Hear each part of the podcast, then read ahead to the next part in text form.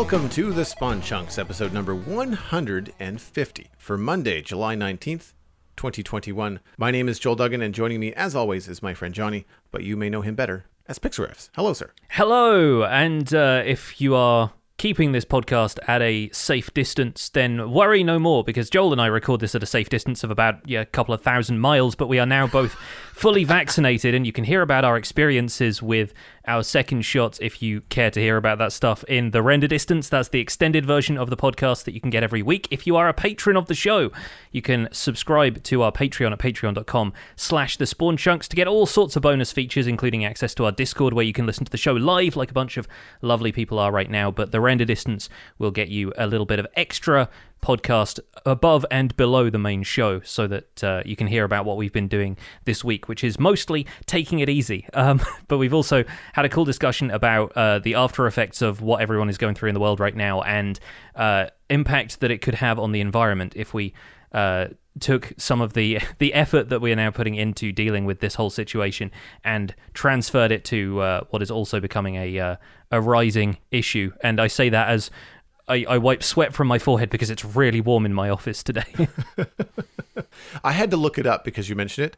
4,642 kilometers between Dartmouth and Brighton. mm-hmm. Yeah, there's That's a there's long way. a decent distance. I'm used to thinking about the Pacific coast of the U.S. because, of course, that's where my, my partner's family is from. Right. But uh, Yeah. yeah. there's uh, there's there's quite quite a distance. But uh, you know, one of these days we'll uh, we'll find some excuse to lessen it, and uh, that's Yes, that's a very good thing. So, um, Man, uh, as as far as your Minecraft week goes, we've got a heck of a show to talk about. But first of all, uh, what have you been up to this week in the Citadel? I have actually been really busy. Uh, I decided after my work on the Moss Farm completed last week that I would move over and do another farm. And I thought, you know, I should focus on the 117 stuff. Uh, I really was intrigued by tinted glass and wanted to use it in the modern city, but also know that it's got some great properties for farms. And uh, I happened to watch uh, an Embon video about uh, a drowned copper farm. Uh, and of course, with the drowned rates going up as of uh, 117.1 that was released last week, uh, I thought this is even more appealing. And uh, in the process of looking for new blocks, we ended up finding a geode not too far from the modern city. I was looking near the modern city on purpose because that's where I feel like I'm probably going to use tinted glass the most, you know, for tinted windows, for car, like all that kind of stuff. It, it has a very modern vibe to it, right? So uh, we found the geode, found it in an abandoned mine shaft, which was really cool and abandoned mine shafts have spawners. So within spitting distance, uh, within 16 blocks of the geode, are not one but two spawners. One is a spider spawner, cave spider spawner, and the other one is a zombie spawner. And after watching gnembon's video, I decided to turn this into a reinforcement zombie drowned farm. And uh, there's probably different ways that you can express this um, farm, but either way, it's always about a six word title because it just does so many different things. Essentially, you need a zombie to get it going. And rather than trying to capture and name one and all that kind of stuff, uh, you can use the zombie spawner to power it. So the zombie spawner part is kind of standard. You drop them into a water stream, you get them to where you need them to be, uh, and then they pass in front of eight snow golems, which beat the snot out of them with snowballs, which don't kill the zombies, but alarm them and cause them to bring in zombie reinforcements. And gnembon goes into some very great detail in the video about where all the different places are that you can pull these zombie reinforcements from. But if you give them a dark area to spawn in, 38 blocks long, two blocks wide, in like two giant corridors left and right of this of the the farm, then as the zombies are going through the farm, they will constantly summon more zombies. And as the zombies get into the farm that you've summoned, they summon more zombies. So it really just kind of operates on a giant loop. Uh, I've seen it stop working, and I think it's just because it needs that constant trickle of like new zombies every now and again in case the spawning algorithm just locates or spawns a zombie somewhere else. Uh, I am underground. I'm not doing this in a void farm like this. You know, the, the example that you get from the, the world download that gnembon provided obviously is in a giant air space. But um, it's been really, really cool. And I was surprised. I thought, well, this is going to be kind of inefficient because I'm building it underground, because it's my first time doing it, uh, because uh, like I don't, it's probably not going to work as well as I, as I think it's going to. I was wrong. uh, I'm not saying I'm getting a lot of copper because we're still running 117 on the server and it's still a pretty low percentage drop. But my goodness, are there a lot of zombies? Like it Oh, yes. really works like a trick. Yeah. Uh, and so if you needed zombies for anything else, this would be the way to do it. Looking at the reinforcements section of the Minecraft wiki, it goes into more detail about this. So there is a likeliness to call reinforcement statistics between 0 and 10%, uh, but there is like a 0 to 5% chance of one of these zombies spawning as a leader zombie, and they have closer to a 50 to 75% chance of spawning reinforcements. And so if they're getting hit multiple times by snow golems, then they're spawning in reinforcements, some of which then have a chance to be leader zombies, and the whole thing multiplies exponentially at that stage. And I, I remember watching gnembon's video, and he said nobody's really bothered doing stuff like this with zombies before because the drops aren't very good. And, you know, if you tried to farm iron the same way, you may as well just set up an iron farm. It's less hassle and you get better rates. But now that the drowned have copper as a unique drop that no other mob gives you, uh, it's a much more effective way of getting it if you want an AFKable source of copper.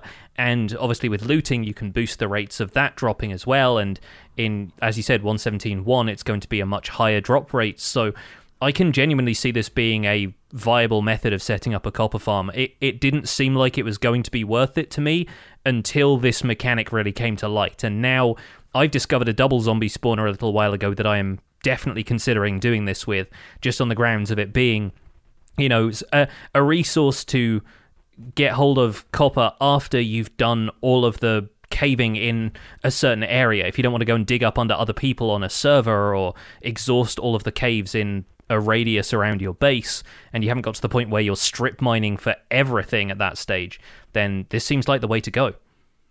Yeah, uh, and and you could um, multiply this. Like, it's powered by the one spawner, but there's no reason why I couldn't have three different channels running off of that one spawner, randomly separating zombies into three different, you know, tiers of this farm. In the download that gnembon provided, he had like I can't remember how many there were, but like it was monstrous. Like it, it just the amount of drown coming out of it were just ridiculous. Uh, what I find so ingenious about this is the fact that the zombies are pushed by a water stream at their head level through cobwebs at their feet. And so as they're pushed along, they drown and they turn into drowned by the time they're done. So not only are they being turned into drowned, but while they're being turned into drowned, they're being shot by the snowman. So like it all happens at the same time. Um, the one issue that I've been having, which uh, did not happen in the in the world download, uh, is a, a pileup at the end of the hallway.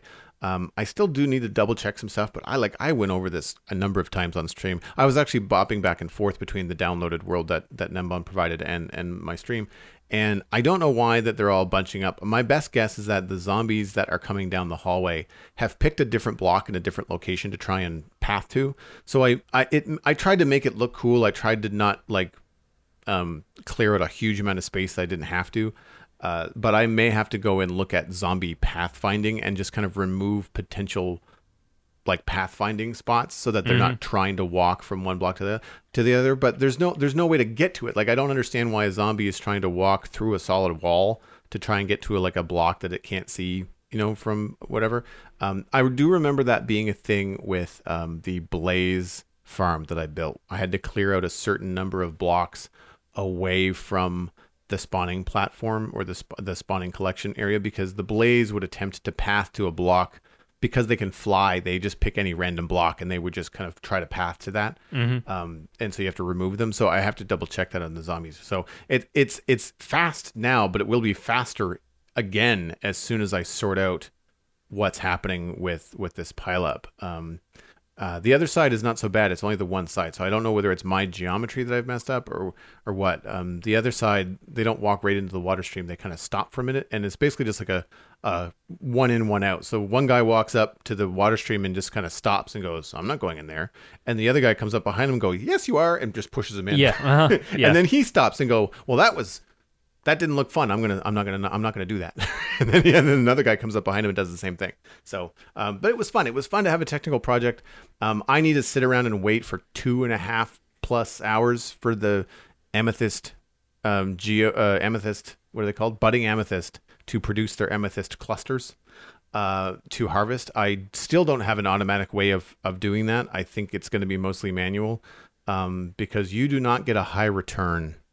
It is, it's I think it's a full stack of amethyst crystals gives you sixteen tinted glass. Yeah. hmm Uh, so it's um it's a little on the low side from a yield perspective. Uh, so the reason why all of this effort was put in is because it's next to the geode and you have to be close to the geode for it to to grow. So I thought, well, here we can sit here and farm for copper while our amethyst is is budding.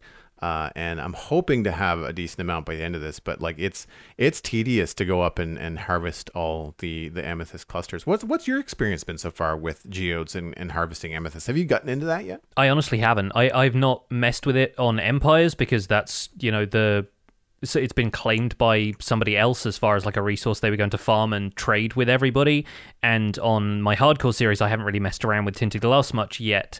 And I'm I'm trying to get into the mechanics on that series that I'm not doing on Empires, but I have other objectives, and so I've just started farming bees for honeycomb and honey blocks, and I'm like that kind of mirrors what I've been doing on Empires. I haven't really touched geodes at all, um, and you know I, I've gone to go mining, I found a couple of them maybe stripped out the calcite because that's not a renewable block and decided to keep hold of that, but I haven't done much with the the crystals themselves. I can think of a couple of ways of auto harvesting them, but yeah, from what I understand, because you get so few from it being broken by anything other than a pickaxe, and you get even more from a pickaxe if you use Fortune 3, it's almost better to harvest them manually unless you have a geode farm running in the background like forever. Like you set it up as soon as possible and you do everything else around that while it harvests the amethyst crystals for you. But yeah, the, the general consensus I've seen online is that it's not really worth automating. Or if it is, you just put it on a a slow enough clock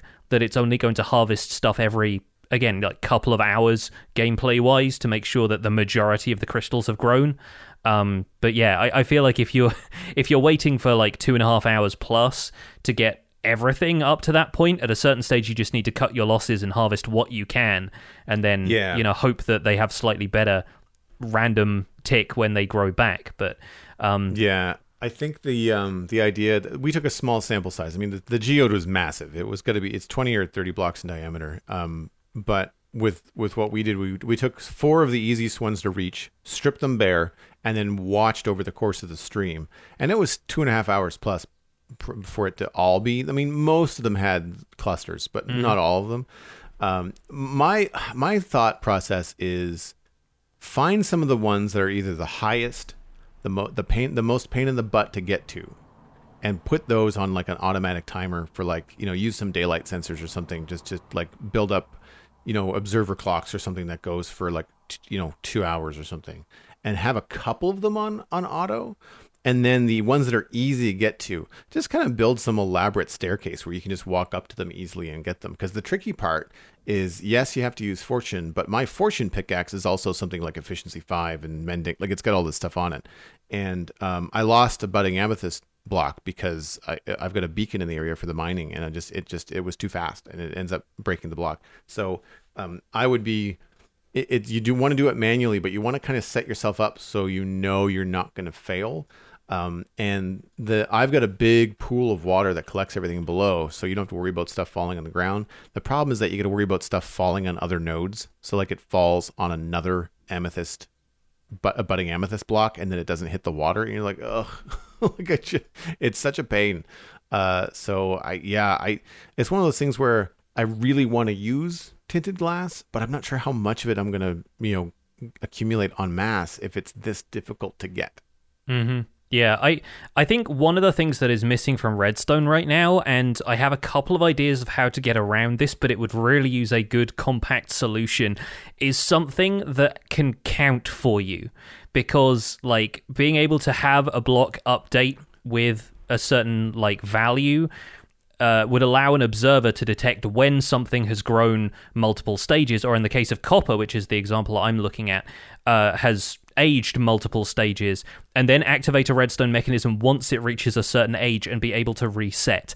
That is something that I'm trying to work on for a copper aging field, where I'm trying to automate as much of the process as I can, like spreading out the copper blocks with a flying machine and then like waiting for them to age before they're retrieved from they're kind of like holding cells and I've got most of that figured out. But the one thing I can't figure out in a compact enough way I'm working on something trying to use cauldrons for it right now but I'm not certain how that's going to work out um, is yeah it's just counting up how long it takes for the copper to age or the amethyst to fully grow and then having a way to extract it from that situation. Um, and and so redstone needs something like that that like I, I was considering using um, respawn anchors or something like that for a while because you can automate adding the glowstone to a respawn anchor, and every time it changes a stage, it goes through four stages, and that increases a comparator output. The unfortunate side of that being the only way to empty a respawn anchor is to die and respawn at it, and if you use them in the overworld, they explode. so they're right. they're not the they're not the ideal redstone component for a circuit like that. And so yeah, I, I'm I'm workshopping a few ideas right now, but that's one of the things I think that makes it kind of painful is that the redstone you have to put around all of this amethyst if you're just monitoring a single cluster's worth of growth is so complex and then you're doing that for six sides which introduces obviously like you know the different sides of the faces uh, into the problem it has to be fairly compact and the redstone just gets too expansive for it to really be worthwhile um, mm-hmm. So it's an interesting problem, and I see people developing solutions to that one over time. Um, but yeah, there are ingenious folks in the community. I expect they'll they'll get to it eventually. Um, outside of the the honeycomb and honeyblock stuff, I, am loosely uh, planning an attempt to cross the void and get elytra before my first dragon fight in hardcore, and with a few safety measures in place so it doesn't go as badly as the honeyblock flying machine on on Empires did. Um, on Empires, I'm capturing more raid mobs to mess with my server mates, which has been quite fun. Uh, last week. Uh, one of the other empires and myself got together and we basically dumped a ravager in one of MythicalSausage's wheat fields. And so it, it ran around uh, killing us through the fences most of the time but just destroying the crops as it went. Um, so that was kind of fun. And obviously yeah this seems like a, a grief but we figured a wheat field is you know easy enough to replant en masse that it just felt like it was it was doing a lot of damage visually, but wasn't honestly doing anything that he couldn't fix within a you know a half hour's worth of work. And I'm pretty sure he now has those ravagers captured and is planning on using them against us later. so it's it's it's been a it's been a fun little back and forth. Um, elsewhere on Empires, I am striving to become the most advanced civilization this week, and I'm doing that just through getting as many advancements as possible, uh, trying to go through some of the newer advancements from 1.17 and figure some of those out, and also just try and you know progress a little bit, get some netherite gear, get a beacon, that kind of thing. And so yeah, I'm I'm currently working on a a good list of stuff that I can do. And it's difficult to do some of it because we have rain and storms disabled on the server. The weather cycle is turned off, and we don't have a way to turn it back on other than admin commands yet so I won't be able to get powder snow for the achievements related to that. I won't be able to get lightning for the achievements related to that. But pretty much everything else is on the table. So I'm I'm having fun with some of the new stuff uh, and and revisiting some of the stuff that is trickier to get. I think I'm gonna probably leave the one where you have to get all the status effects in the game, including you know wither and saturation and blindness and all of that stuff. But uh, yeah, I'm I'm having a bit of fun with that. Is fire tick turned off on the server too? It is, yeah. So, what was the reason for turning off the weather? Um, the weather was mainly just so people didn't have to deal with snow in builds on mountains because, uh, like, they, they didn't want that to necessarily be a part of their builds. And putting string on every roof to make sure that snow didn't settle on it was just going right. to get old.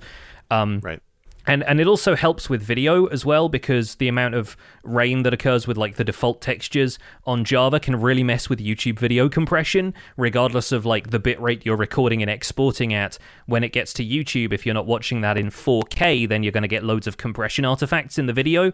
And so mm. yeah just not having rain in videos is kind of helpful sometimes. But yeah realistically it means that what I want to do with copper and having lightning rods and now having a channeling trident we're probably going to end up installing the Thunder Shrine data pack they had on Hermitcraft, just so I can, you know, have a thunderstorm whenever I want and then switch it off again by by sleeping. That's cool. Uh, I uh, the Ravager thing had me thinking like, did did either one of the the per- people involved in in the Ravager prank um, have a bone meal farm to like potentially like leave a basket of bone meal behind if we could have, yeah. Um, unfortunately, yeah, bone meal is actually kind of a scarcity. There's a couple of folks who are in like the rival empires to ours in terms of like the story of the of the server who who are the ones who have a double skeleton farm. So I've been getting most of my bone meal just from dealing with skeletons around my desert for the most part, um, mm. and a decent chunk of them spawn there. But I've gone to raid soul sand valleys for bones, and I'm finding that creating scarcities like that by kind of going, well, the other folks already have that resource locked down, so I have to go and trade with them. Otherwise, I can't really get that in the conventional ways I'm used to for just taking like the easiest route to, you know, finding a skeleton spawner myself and setting up a farm for bone meal. I find that it, it's actually making that server a lot more fun for me because I have to think of more creative ways around it, and you start to use those mechanics in Minecraft that you are less prone to using, mm. like like going to a Soul Sand Valley specifically to get bone blocks, or you know, you know, sp- spending a bit more time manually farming some stuff like sugarcane. I've been growing sugarcane manually along the banks of this river for a while, but I'm not technically allowed to set up a sugarcane farm because that's what Pearlescent Moon is doing. So right. So once somebody has a farm, then it's kind of like to to keep the spirit of the server going, it's like if somebody has already said I am the sugarcane farmer, then you're not supposed to set up your own sugar. Exactly. Yeah. It's it's automatic it's, thing. It's it's kind of like a professional agreement sort of situation. Yeah. It's it's not necessarily like anybody would really mind if it was super necessary for what any of us were doing, but it's part of the fun. It would be really tedious, but it, what I would do is like, say if I was the first sugarcane farmer and I thought this is what I want. I'm gonna, I want a, you know paper and sugar and rockets. Like I kind of want a corner on that market, and so I'm gonna start a sugarcane farm. The next thing that I would do would be tedious, but I would travel as far as I could around everyone's bases and cut down all the sugar cane. right. Like I would just cle- like make it an endangered species that lived in my base. Mm-hmm. that would be it. Yeah. Uh, that would be an interesting strategy. It'd be hard to do in Minecraft because there's so many different ways to get you know the resources. Yeah, and and you you'd have people waiting for a wandering trader to show up just so they could buy some sugarcane and start their own like you know pl- start planting their own again. It'd be uh, it'd be pretty funny. It's so, so difficult to do though, considering you know where people's territories are, but you don't know where else they're going to explore. Um, mm-hmm. I I have one of the major deserts on the server, but uh, when Fwhip has been farming gunpowder and making TNT, he just goes out to another desert to get the sand. He's not going to come to mm. my desert for sand, but I can't stop him from going to a mining desert somewhere and getting it. So, yeah, it's it's been fun though. It's been a fun little experiment, and uh, we're all having fun with the the the role play aspect of the game. I think a little bit more than we expected to. Um, but yeah, we'll we'll see how the alliances and stuff go, and how the Ravagers get used against me. I have plans for some of the other raid mobs as well, be, and, and, and a few other things besides. So I think my thing is just going to be like occasionally unleashing random mobs on people just to see what they do. Moving on to the news this week, and boy, do we have a lot to talk about. There has been a experimental Caves and Cliffs snapshot released. New world generation in Java is available for testing. The article is on Minecraft.net. We'll have a link to that in our show notes. With Caves and Cliffs Part 1 released, we're currently hard at work at delivering the second chapter. In Caves and Cliffs Part 2, we're not only updating the caves and adding new mountains, we're also changing the overall terrain generation to make it all fit together. As these features will bring pretty big changes, we would love your feedback. Changes compared to Caves and Cliffs Part 1 include new world height and depth, new mountain biomes like lofty peaks, snow capped peaks, groves, meadows, and snowy slopes New cave generation, cheese caves, spaghetti caves, and noodle caves. We've heard about those before. Local water levels and lava levels in the underground. New cave biomes generate naturally underground and inside mountains. These include lush caves and dripstone caves. Natural variation in terrain shape and elevation independently from biomes. For example, forests and deserts could form on a hill without needing a special biome just for that. New ore distribution, you can see the chart on the article. Large ore veins, integrated mountains, caves, and caves entrances, monsters will only spawn in complete darkness. I'm going to say that again. Monsters will only spawn in complete darkness. More on this later. Note this snapshot is experimental and everything is subject to change. Some features may be significantly changed or even removed if needed to improve performance. Also, keep in mind that this experimental snapshot is missing some important performance improvements that we're currently working on, so things may be a bit slow. The Bedrock version is also available on Minecraft.net. We'll have a link to that in the show notes as well. Same as the features listed above. It's all the same, except for if you're on Bedrock, you get access to Sculk sensors and the goat horn. In case you missed it last week, uh, the Echoing Void DLC was announced coming to Minecraft Dungeons. Uh, we briefly covered this we had to record a segment after the show because we realized that it had come out right as we finished recording. So, this is the final story DLC for Minecraft Dungeons. It's going to be released actually in less than 10 days. It's coming out on July 28th. So, if you're a Dungeons fan, keep an eye out for that, especially if you've already bought the season pass for these last few DLC. The key art that you can see on the Minecraft.net article includes several never before seen Enderman variants, end cities, and a towering creature. Question question mark, with horns similar to the redstone monstrosity, potentially hinting at it being the final boss of the Minecraft Dungeons story arc. There is also going to be a free content update for those who just enjoy the base game or want a little bit more out of the experience, which includes the Gauntlet of Gales, a maze like mission with additional trials and puzzles. Along with a handful of new equipment and enchantments. Along with this, Minecraft Dungeons Ultimate Edition will also be available from the release of Echoing Void, and it's going to be priced at uh, $40 US, $39.99, and includes the base game and all six DLC packs. For people who haven't bought Minecraft Dungeons yet, I honestly think this is kind of a steal. Uh, for those who already own the base game but haven't dipped into the DLC yet, all of the DLC is available as a bundle for 20 bucks, uh, again US. Uh, the article also suggests that Minecraft Dungeons is going to get more updates in future, although exactly what those updates will contain is currently unknown.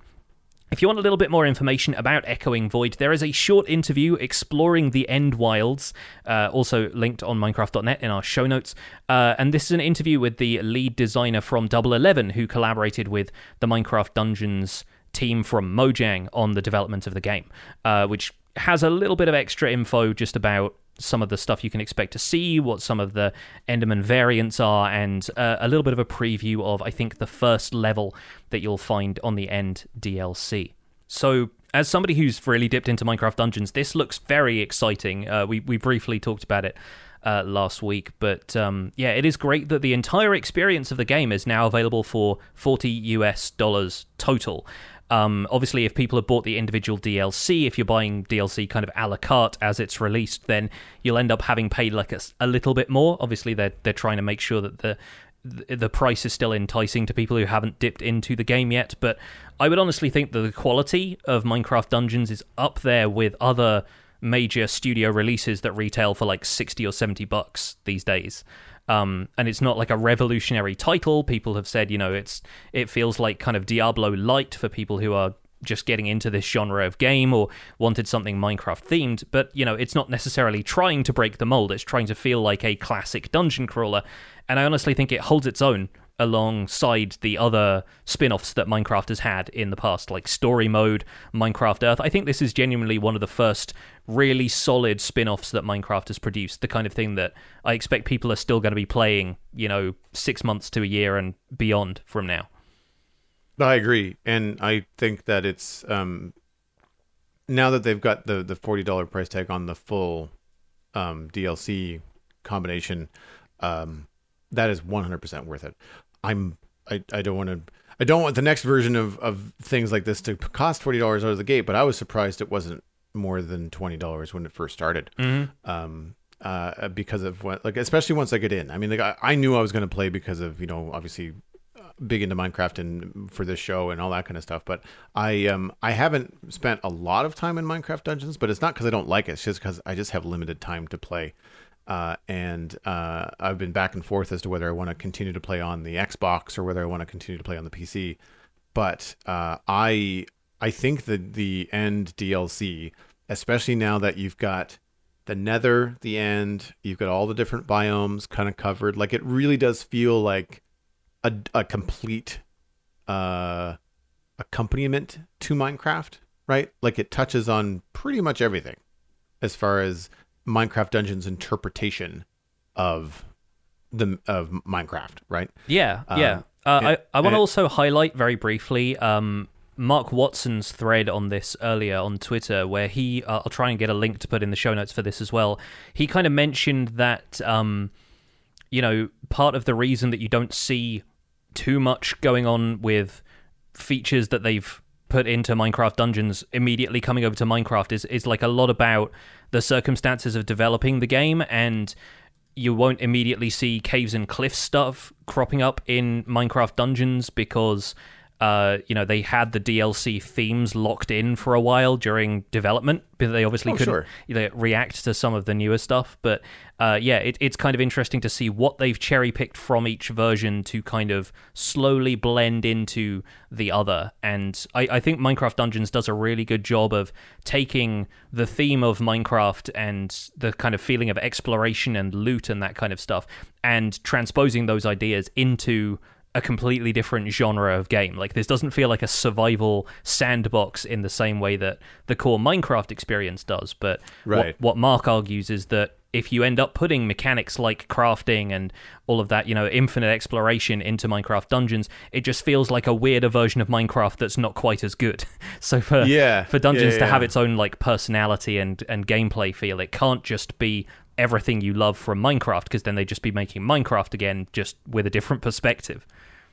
Oh no, and uh, yeah, I, I wasn't trying to suggest that it, it was supposed to be like a one to one, but I just I like that it runs parallel to it, nice and it, it like it's tidy. It has its Yeah. own imagination, but it it feels because I mean, like if you go th- if you've played Minecraft long enough, and then you go to play Minecraft Dungeons, and if there was no nether and no end, you'd be just like, hmm, like it, it's cool, but like it's kind of missing something. Mm-hmm. And I feel like because they've now touched on both the nether and the end, or soon will with the end coming out on the twenty eighth, I think it is Yeah. um yeah like that like that kind of stuff i think is is really brings it full circle to to get focus on some of these screenshots in in the article uh the interview that you you put in the show notes uh uh exploring the end wilds um it it's an interesting color like it's got this weird kind of like jade green bricks to snot green bushes and mm-hmm. grass. Like it it takes if you think that endstone looks like cheese wait until you see the moldy grass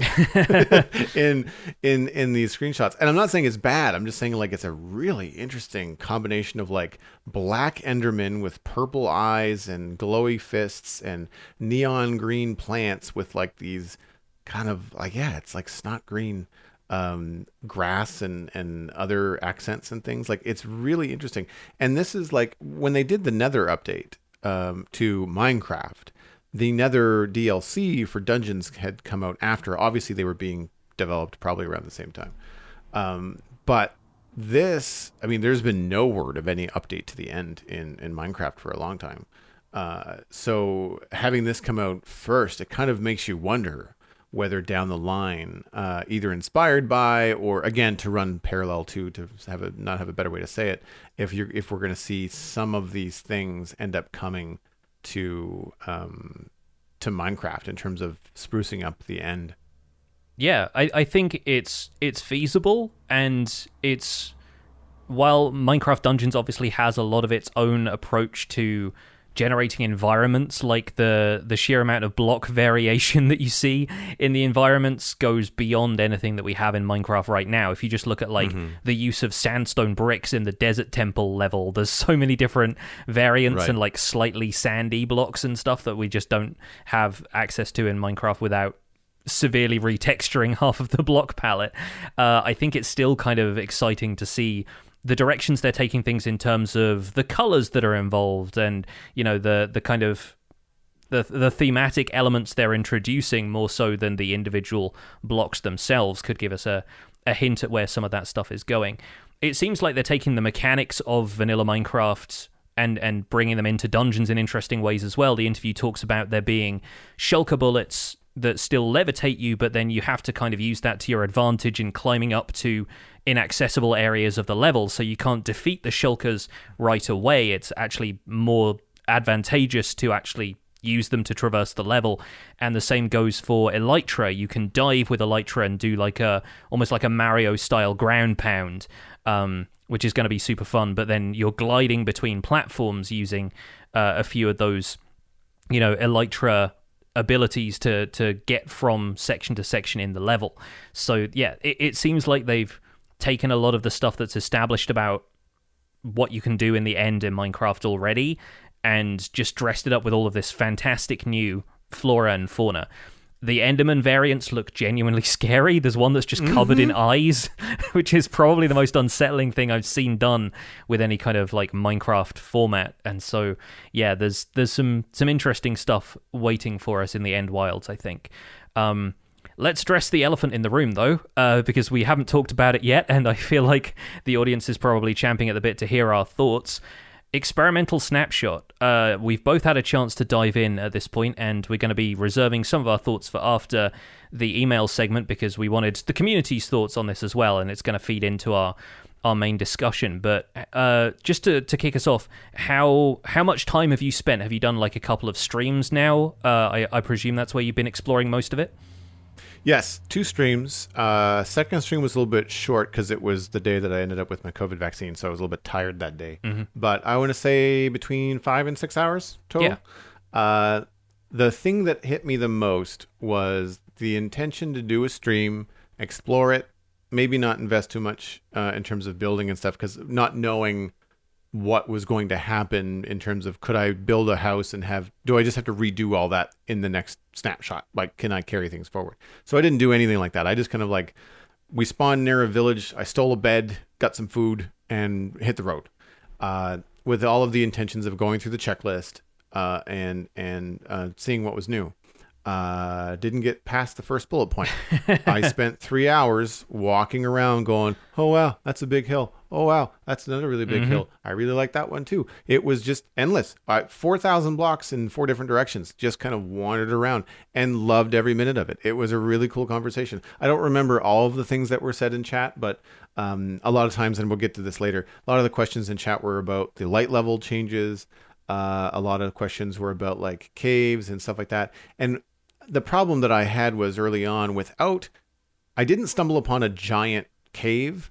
Uh, and turns out there was one like a couple hundred blocks from spawn, just in the one direction I didn't go.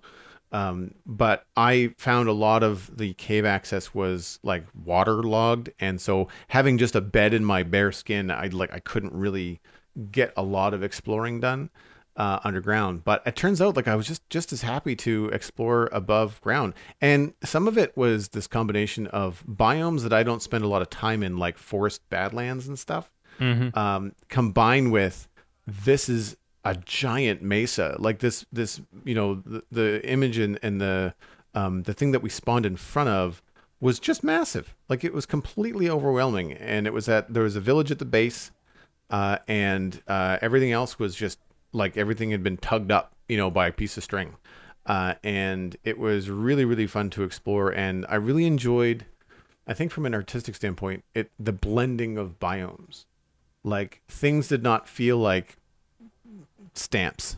It wasn't like poof, desert, poof, forest, poof, another desert. Like it just, it really blended into one another to the point where like you'd have a jungle that would like trickle down to a riverside and then on the other side of the jungle there'd be a desert but then leading up to the jungle there would also be a forest and they would kind of like mesh together as they went up a hill uh, and i thought that was really interesting um, in the second stream we spent more time underground uh, and did more exploring that way but and and i had seen more of that because i think some of the snapshots that we were getting earlier in the year a lot of people that i was watching on youtube were going underground Yeah. uh, Mhm. and so I've seen more of that. Um, but but yeah, the, my first impressions were, um, and again, I don't, and this is where I think we can change the way that this word is used. A lot of times when people say like it feels modded, that it's using it in a negative way, like they're using it to describe something that feels like an easy button, or to um, to reiterate the point that Brandon made on the show a couple weeks ago.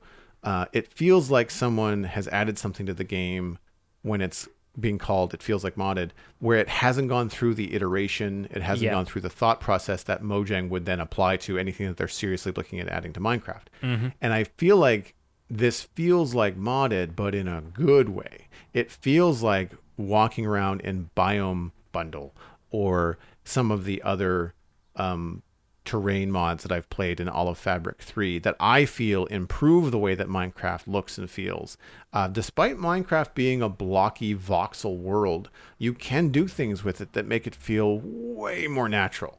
Yeah. And, and I feel like this is something that really touches on that. Yeah, I, I think uh, having spent a, a video and a stream in it myself, so probably about the same amount of playtime you have, I think the main thing I'm taking away from this, the overall feeling, is that this is a pretty audacious snapshot. And I mean that in a good way, uh, uh, in the sense that they are making some bold decisions with this. And it's funny that you mentioned most of what you've seen previously was caving, uh, is because caving was the only thing that had changed.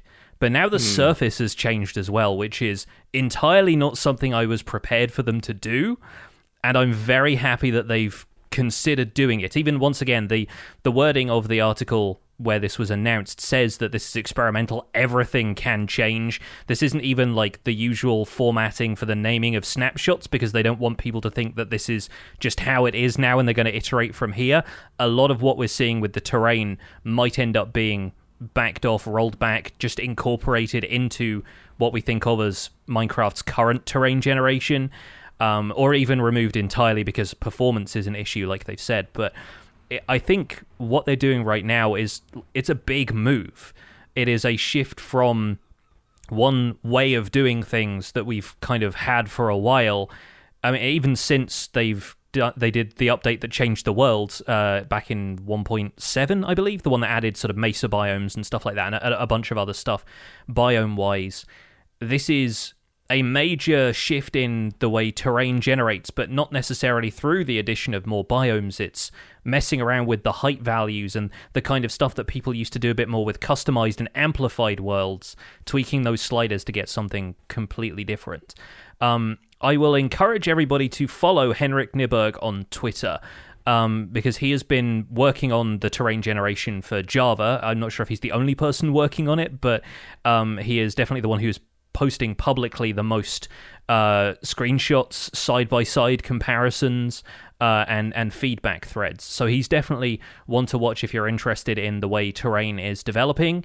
Uh, he had a thread this morning about how beachy beaches should be, and had like a side by side comparison of a beach where the biome width was increased so that sand ran really far into the land versus just kind of on the fringes of this dark oak forest and kind of touching on a coastline.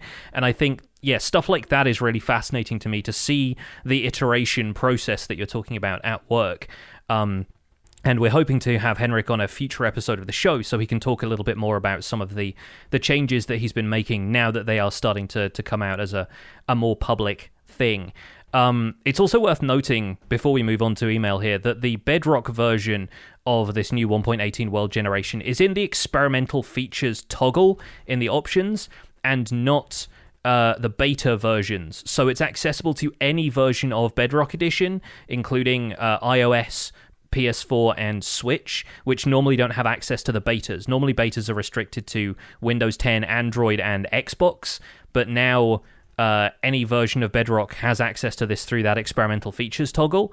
So um, back up your worlds, obviously, before you decide to to switch this on for something that you care a lot about, because it's gonna break a lot of stuff, I would expect. But I think it's really cool that you can have an expanded pool of feedback from players on platforms that don't normally get to have access to beta features. What do you say we read some of these emails? Absolutely, let's do it. Uh, if you're interested in emailing the show, and we would love to get more feedback on what you guys have been doing in the experimental snapshot, if you've had a chance to check it out, the email address is spawnchunkmail at gmail.com. Uh, the first one comes in from Rakuta, who is a landscape artist member of our Discord, and the subject is potential rare caves and cliffs biomes.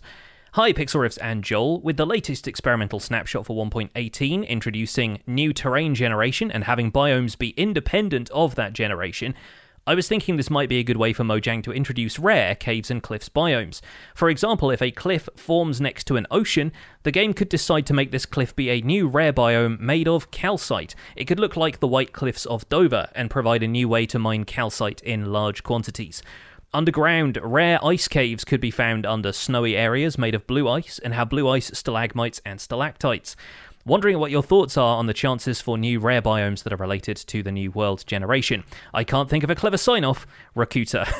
well, you're you're uh, unique in that aspect. I feel like we're getting more and more clever sign offs each week, but uh, thank you for keeping it real, Rakuta. Um, as somebody who lives down the road from Seven Sisters Country Park, which is the location that people tend to use to represent the White Cliffs of Dover in uh, media where it's not like modern day. Like if you're looking at you know, period dramas where Dover is meant to be involved, they actually use Seven Sisters Country Park instead because there is less kind of urban development around it. It's, you know, protected area, and so you tend to get more, you know, clean aerial shots of it without without having to like paint out all of the kind of buildings and stuff in the background.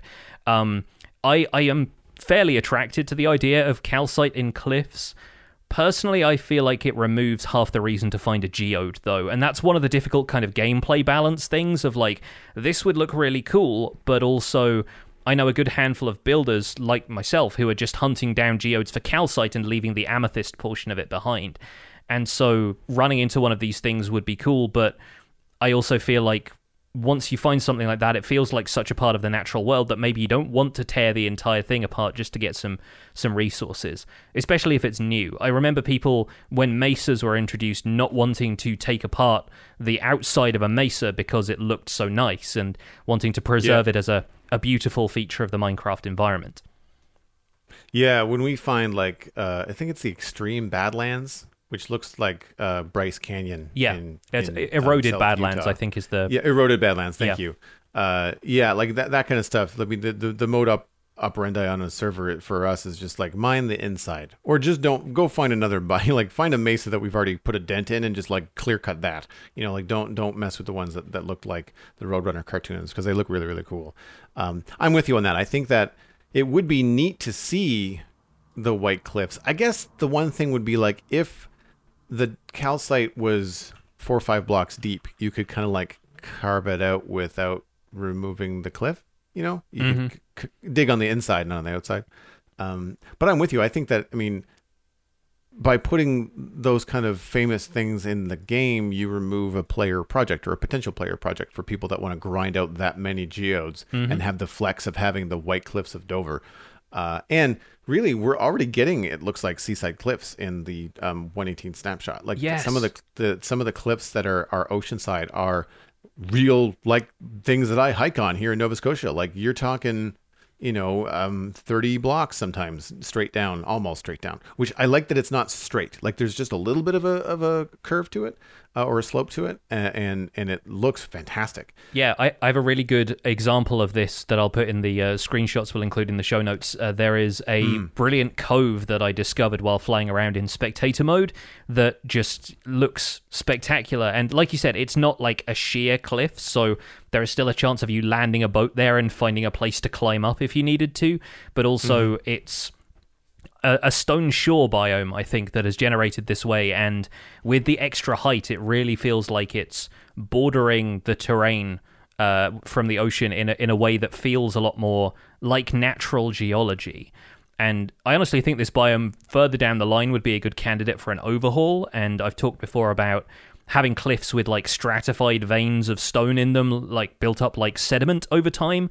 And mm-hmm. I think mm-hmm. the problem with that is that there isn't a huge amount of sedimentary rock in Minecraft because it's all like uh, it's all metamorphic rock. It's all you know andesite and granite and the kind of stuff that forms in volcanoes rather than being on um, you know shores like chalk. And I think sandstone is probably the closest thing we have. Uh, yeah. But but you don't necessarily want them to be sandstone cliffs. But I, I no. still think generation like that just looks superb and is a, a really nice uh, side effect of all they're doing to increase the terrain height. Yeah, the closest thing that we would have in Minecraft would be the terracotta layers, I think, mm-hmm. for sedimentary yeah. stuff.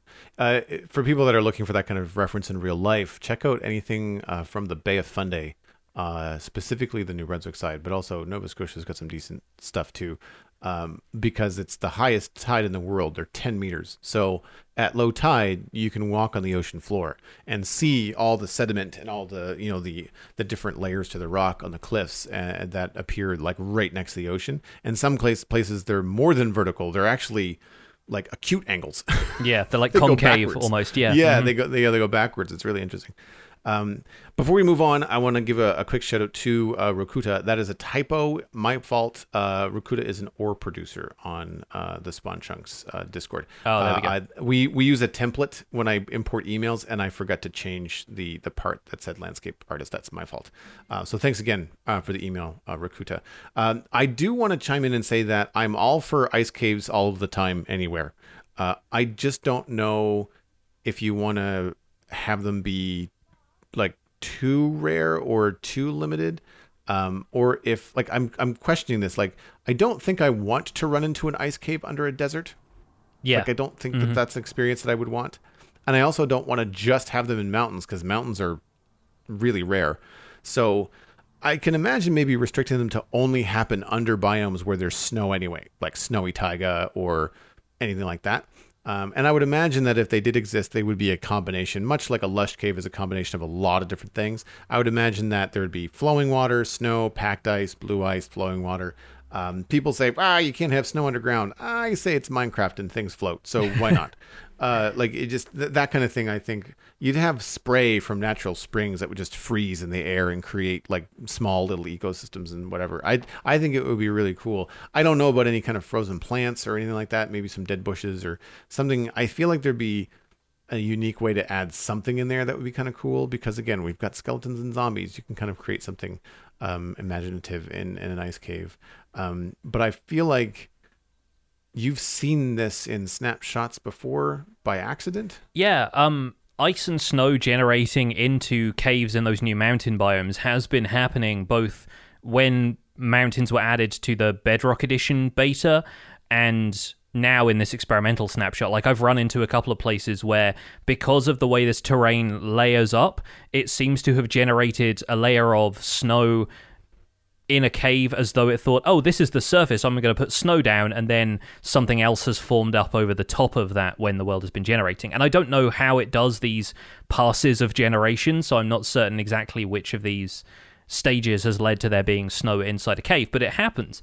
Um, I haven't seen ice necessarily, but this is happening more as a happy accident of terrain generation code rather than it being a distinct biome, which is kind of what I'm getting at. And it's not just the snow caverns as well. Like when I was exploring the snapshot for a video, I found a layer of sand in a cavern thanks to a deep, warm ocean biome spawning above it. So it had generated the sea floor uh, at something like, you know, Y 32, and then maybe, you know, 32 blocks even below that, it had it had formed this layer of sand in a completely unconnected cavern. And as I swam down into an aquifer, there were still tropical fish spawning and stuff. So there's going to be some wacky stuff happening. And I think it's largely because the individual caves themselves don't have any kind of biome of their own. Like the caverns themselves are not a biome, they take the biome from the surface and apply the same rules that it has. And it's only different in the case of lush and dripstone caves, which are individually layered biomes, so you can have something directly underneath something else. With ice caves, they're kind of an accident right now, and I don't expect there to be formalized biomes for this kind of stuff, especially not in 1.18. I don't expect they'll be added for a while, but the fact is, lush caves and dripstone caves are a proof of concept for stuff like this. They they at least show that underground biomes can work as a concept, and then if they want to expand those with a future update, then like they can just tack on another couple of biomes to caves and suddenly that underground landscape becomes exciting as though they've just added a couple more biomes to the surface or you know the nether update added several biomes to the nether it can be the same thing but for the cavern layer in the underground now Next email comes in from Cosmic Dancer, community miner member, and of course, moderator in our Discord. How much lush is too much lush? Uh, hi, guys. Like I imagine most people have since it was released, I spent a lot of last week wandering around, marveling, and pretty much saying wow a lot in the new 118 experimental snapshot. I wanted to share my own feedback and experiences. From the moment I spawned into the world, right next to a river nestled in between two gigantic hills, it was just one beautiful picturesque view after another. My inner photographer was very happy. The landscapes just look so much more natural and really easy. Uh, it's really easy to imagine creating wonderful builds around these new landscapes and heights. The snowy mountains and their new heights also work brilliantly, especially with the trees densely covering parts of them. I appreciate this is still an experimental snapshot and all things are subject to change, but I'm excited to see where it goes. My only issue so far would be that I'd like to see the frequency of lush caves dialed back a little bit. They are my favorite new biome, but when exploring underground, it felt like every time I turned around the corner, there was another lush cave. Some more variety would be great. When Caves and Cliffs was announced, are these the sort of changes you had in mind, or do you feel Mojang have gone above and beyond? Thanks for the wonderful podcast. Stay chunky. Cosmic ran off into the flowers and was never seen again. that's that's not a death message so much as it is a, a bliss message, I think. um, so yeah, I, I think you can probably speak to this with your experience, uh, which I'm sure we'll get into again in a in a second. But um, uh, yeah, in, in my experience, lush caves do seem, if not just frequent, then also fairly expansive. I think of the two cave biomes, they are the one that seems like it generates in the most explorable areas. Um, I found way fewer dripstone caves than I did lush caves, and it may just be because the lush caves stood out more. They are quite a, you know, a, a, an immediate recognition uh, in in the exploration of some of those caverns. But yeah, you you don't really see much else like them. Whereas maybe dripstone can catch your eye, but it might be that it looks too much like granite or something and you don't turn in in that direction. You see a pop of green underground and it, it feels very different to the rest of the environment. Um, it, it stands out. And I also think there's a heavy element of chance playing in here because in my first experimental snapshot world, I found a couple of lush cave biomes from the surface. Uh, you know, I, I, looked down from my the first hill that I climbed, and there was just this kind of tray of water with clay and drip leaf and everything. And I thought, oh, cool, a lush cave. I went exploring the overworld a bunch, and then dug down somewhere else, and I couldn't find a lush cave at all. Uh, exploring a cavern for about an hour, um, and I was traveling pretty far through that, and and as fast as I could, really, mostly to avoid mobs. Um, but I, I, I think it's one of those things where like how jungles are often difficult to find in a random seed world, but then other times you will spawn in a jungle and suddenly it's everywhere. I, th- I think a lot of it is down to chance and the way the world generates based on the seed and the fact that lush caves are really only one of the, the, the one of only three options that can really happen underground right now. Uh, how about you, Joel? How many how many lush caves did you run into, or did you lose count? Well, so this is the thing. The way that I look back on it, I don't know whether I found 20 or whether I just found one that went on for yeah. days. Mm-hmm. Right? And and I think we did come up and surface travel for a bit. So I think this I think we did actually go into two situations where there was a lush cave, but uh this is not the first time like in members of my discord as well have also chimed in and said like yeah no i'm running into them a lot and they're pretty i'm not saying it's necessarily a bad thing but you feel almost guilty because you're doing this stream for like two hours of lush caves and you're just kind of like i'm kind of done with the lush caves. Like can i see something else now? Like it just and it feels so like just like you're you're full of it right? But it it um it was something that we saw a lot of. Uh, i definitely ran into a couple of big ones. Uh, and so it might feel like there's several but i think because of the way that the underground biome works like you might um go through a lush cave, enter into a spaghetti cave, go down and around the corner, and find what you feel like is another lush cave when really you're just entering the bottom part of the one that yeah. you just walked yeah. You're just you're just you underneath know? the area you've been. Yeah, yeah. exactly. So because it's really easy to get turned around, you know, when you're when you're underground in these big caves. Like it's just they're that the, the you're not noticing the curves because they're so big and they're so wide that you don't realize that you've turned 180 degrees. Right now you're mm-hmm. traveling ex- like backwards in the same direction. Yeah. Um, but uh, I I will say that some of the things that impressed me most about the lush caves were things like having them open to the air. Being able to see a lush cave when you're standing on the surface was really neat. Uh, that was a fun experience. Uh, I ran into one uh, where the lush cave had broken through into a um, mesa, uh, a um, forested badlands plateau. So like it was really high and then we went down into the lush cave. And so like there was daylight. So like part of the lush cave wasn't lit by glowberries. It was lit by the sun and a sizable part of it uh, which is good because the rest of the lush cave was covered in creepers and zombies. And so i had to get them to all chase me into the sunlight. So at least half of them were lit on fire so i could see them. Um, but uh, i I really enjoyed the feeling of going through them. I found them pretty dense, and uh, I think that for me, my experience was the opposite. I had to go at the end of the stream and do a locate biome to try and find a dripstone cave. Mm-hmm. We, and even then, the one that we found was kind of lackluster compared to the the the size and the scale and the the complexity from a geometry standpoint of the lush caves the dripstone cave was just like it was like 10 blocks in the corner or something. Like it really it didn't really strike me as any kind of vast like limestone cave that you've seen on nature documentaries or in some of the screenshots that we've seen from mojang before.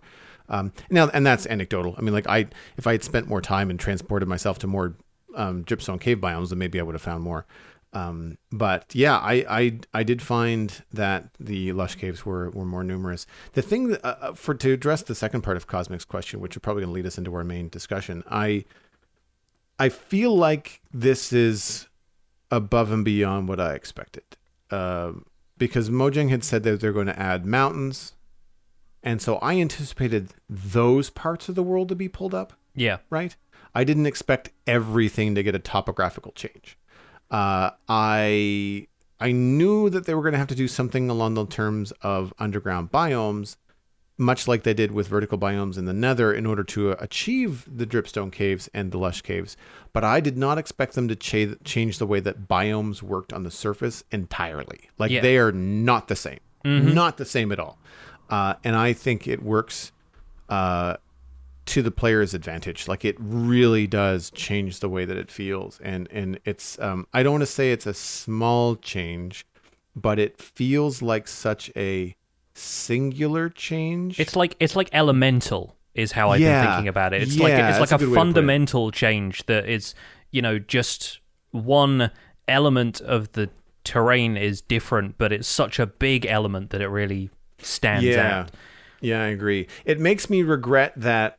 I mean, we have no plans to reset the Citadel, even with 118. Um, there might be a point where we decide we're going to teleport a couple thousand blocks away or a hundred thousand blocks away and kind of like do a faux start over sort of deal. Yeah. Um, but it, the problem with the Citadel is that when we set it up as very busy adults, we set it up with small biomes. Um, I think that this kind of generation would sing if you changed the world gen or had the ability to change the world gen of the, in the new layout to large biomes. Yeah, and we'll Uh, we'll get into the microbiomes issue a little bit. Yeah, in yeah. in the discussion. Let, us just roll straight into that now. Sure. I think because Yeah, yeah, yeah. we're already kind of like skirting around what we're we're going to talk about here. Um, so yeah, to, to to briefly answer Cosmic's question myself, I think. Uh, the sort of changes I had in mind for caves, absolutely. Like, I think they've delivered what they said they were going to do for caves. They've also delivered us this whole other thing that I wasn't expecting. But it's like you know, you, you're you're expecting a parcel and they bring you like six parcels. Um, so so let's talk about this. So terrain generation is one of the the major features that has changed and and it's not just the below ground stuff it is this elevation change my first impression of this was wow there's a lot of hills all of a sudden and i still kind of feel like there are perhaps too many or like maybe I just don't have enough experience of it yet because my first instinct was I want to stay in a relatively flat area to establish a base, first of all. I, I was projecting this into a longer survival experience than I actually ended up giving it. Uh, but I, I I found a couple of like wider flat plains, a couple of forests like that, but I found that the the terrain elevation changes were so frequent that it felt like exploring a completely different landscape. And that's a good thing, but I do wonder if that might alienate people who are more used to the way Minecraft feels right now and that this change seems a little too extreme to some of those folks. Um, at the same time, I feel like I might be gravitating towards the hills because they were new, so I was, you know, heading over there to check them out and seeing a lot more of them as a result. Um, And the main thing that really strikes me about this is how much feedback I've been getting from people about what this means for building.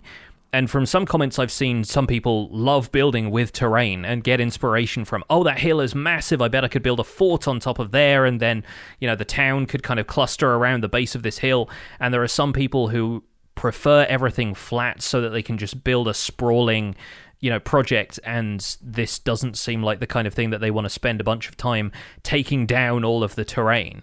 Um, and so the the ability to customize the world to their own desires varies dramatically.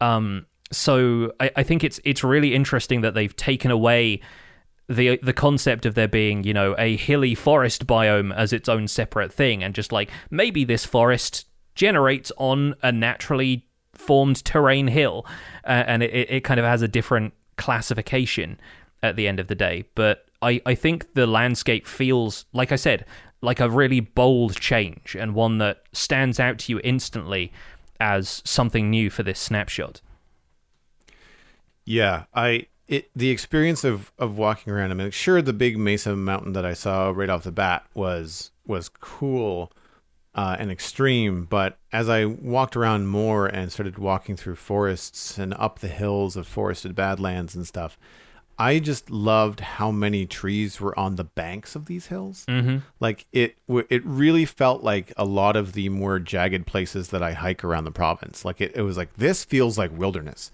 This doesn't feel like like uh I'm four blocks higher than I was before, and there's a lot of trees. You know what I mean? Like I just I, if you look at a taiga forest uh, in the game versus what I experience in like a, a, an evergreen forest around the province, like it's it's very different. There's lots of hills, uh, and I, I feel like to your point, what might be construed as too hilly, I don't think they have anything in between in the snapshot yet. Because mm-hmm. uh, the other thing that I see when I'm traveling on the highway in the province is a lot of rolling countryside. Yeah. Not hills necessarily, but like not flat either. And that I didn't see a lot of in the snapshot. Like flat places were plains, they were pretty flat. Uh, then the hills next to them were pretty hilly. They went up, you know, 5, 12 blocks easily, very quickly. There wasn't a lot of just like that r- gradual, um, I'm not even sure what you want to call it, not a parabola, but like a, a nice sine wave, like low and slow roll for a long distance, uh, which I think they could do with the way that this terrain works now. Uh, which would be very very cool, especially if you have like a plains rolling into a desert or something like Yeah. that, or into into into a savanna and then into a desert or whatever. Like I feel like that would work really well. Um, but I I really noticed the the way that the biomes and the uh, foliage was laid on top of the the way that um, the terrain was working really impressed me. I, I don't have a screenshot, but I ran into a mega taiga that was basically it looks like the kind of things that you've seen in like pictures of British Columbia or uh, or in um, Oregon, northern Oregon in the U.S., where you've got these huge redwood trees that are on cliffs and hillsides, and and if you've seen any films from that area, then you kind of know what I mean. And it was great, like these massive trees that are already, you know, forty blocks tall, are sitting on top of a 40 or 50 block hill. So like Yeah. when you're walking up to them, you're like, "Oh my gosh, this is almost 100 blocks tall this environment." It's really cool. It's it's awe-inspiring and I feel like the way that they've applied it to everything, it increases the depths and the contours and rivers. It increases the um the the hilly nature and the jagged nature of cliffs and seaside cliffs. And what I walked away with was an impression that it makes Minecraft feel a lot more like a 2021 game. Mm-hmm. Yeah, I, I would agree, and I, I'm absolutely on board with your thoughts about there being more gradual rolling landscapes in some of those biomes. I think. If anything, it requires the biome's footprint to be larger, especially if they want to reach the same height but with a more shallow uh, slope. But I've seen a, couple of screenshots that have terrain like that. It seems just like more the, the exception than the rule right now.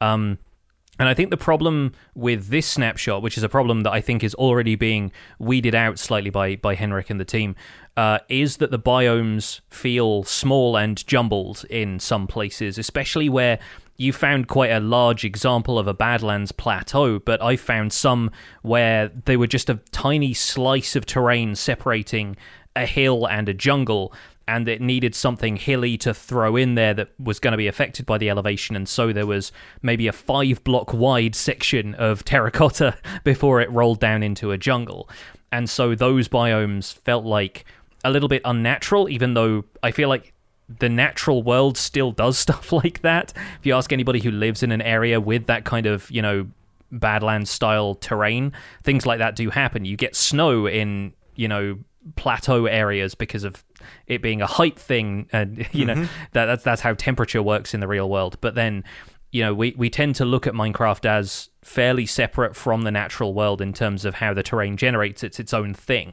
Um, and I think those microbiomes probably shouldn't be eliminated entirely because I find Minecraft is often at its best when it's being quirky. Um, but also, I think some consistency in the terrain allows players to know what to expect a little bit more, and it feels more comfortable to them than alien to them at that point. So, I do like that they are taking that approach kind of more seriously and that feedback seriously, and they are trying to iron out some of the wrinkles in terrain generation to make the biomes feel like a little bit more consistent. It'll be interesting to see what the next iteration on this experimental terrain is because comparing two identical world seeds side by side could have very different results. And i want to see like what the the differences are between the two of them. Um I think one side effect of the hills, before we get away from this, is that they make the mountain generation we've seen in the Bedrock beta feel almost less grandiose, which I feel like is a problem right now and may not be a problem in future because they might give the mountain sections an extra boost in elevation. But I didn't find any mountains that were any higher than about Y180. And remember, yeah, the, the, world height is now 320, so they have 140 blocks between the, the peak and the world height, and maybe they're leaving enough room for players to still build a 140 block tall wizard tower. But I, I feel like because all of the terrain can now have this hilly variant to it, it makes the mountain sub biomes less noticeable than they were in the Bedrock beta because there are now other biomes leading towards those peaks, for one thing. Um, and some of the hilly biomes being so tall kind of makes the mountain peak feel less dramatic. And one of the things I liked in Bedrock was that these mountains were visible from a distance because everything else was so flat, but they were just monoliths. And I think that stuff is really quite cool.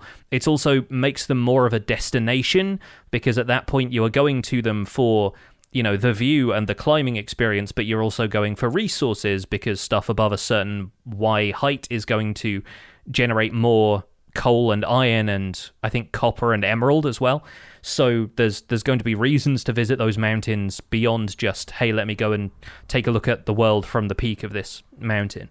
Um, so I kind of think that those mountains should stand out more, and I'm hoping that maybe a little bit of a boost in elevation for the mountain subbiomes that they've added is going to help that. I did run into a bunch of places where it was supposed to have generated some of those mountain biomes, but never got as far as a peak. So I, I, found a really cool basin made entirely out of meadow biomes around the outside. But then in the middle of that was a crater in which there was a flower forest. And since meadow, meadows already have so many flowers to begin with, it just felt like the sort of, you know, cradle of all of these flowers was just in the center. And that was that was really fun to to run into. But it felt like it should have been building up towards a mountain peak in the center of all of that, and instead there was a, a valley. It's cool that it can generate that way, but I'm I'm looking forward to finding more enormous mountains if they go that route with the the final terrain gen. I feel like this is a thing because uh, the one mountain that we did find with like um, ice on it, like so like the lofty peaks ones, uh, it had a snowy taiga pulled down in the middle, kind of mm-hmm. like a volcano.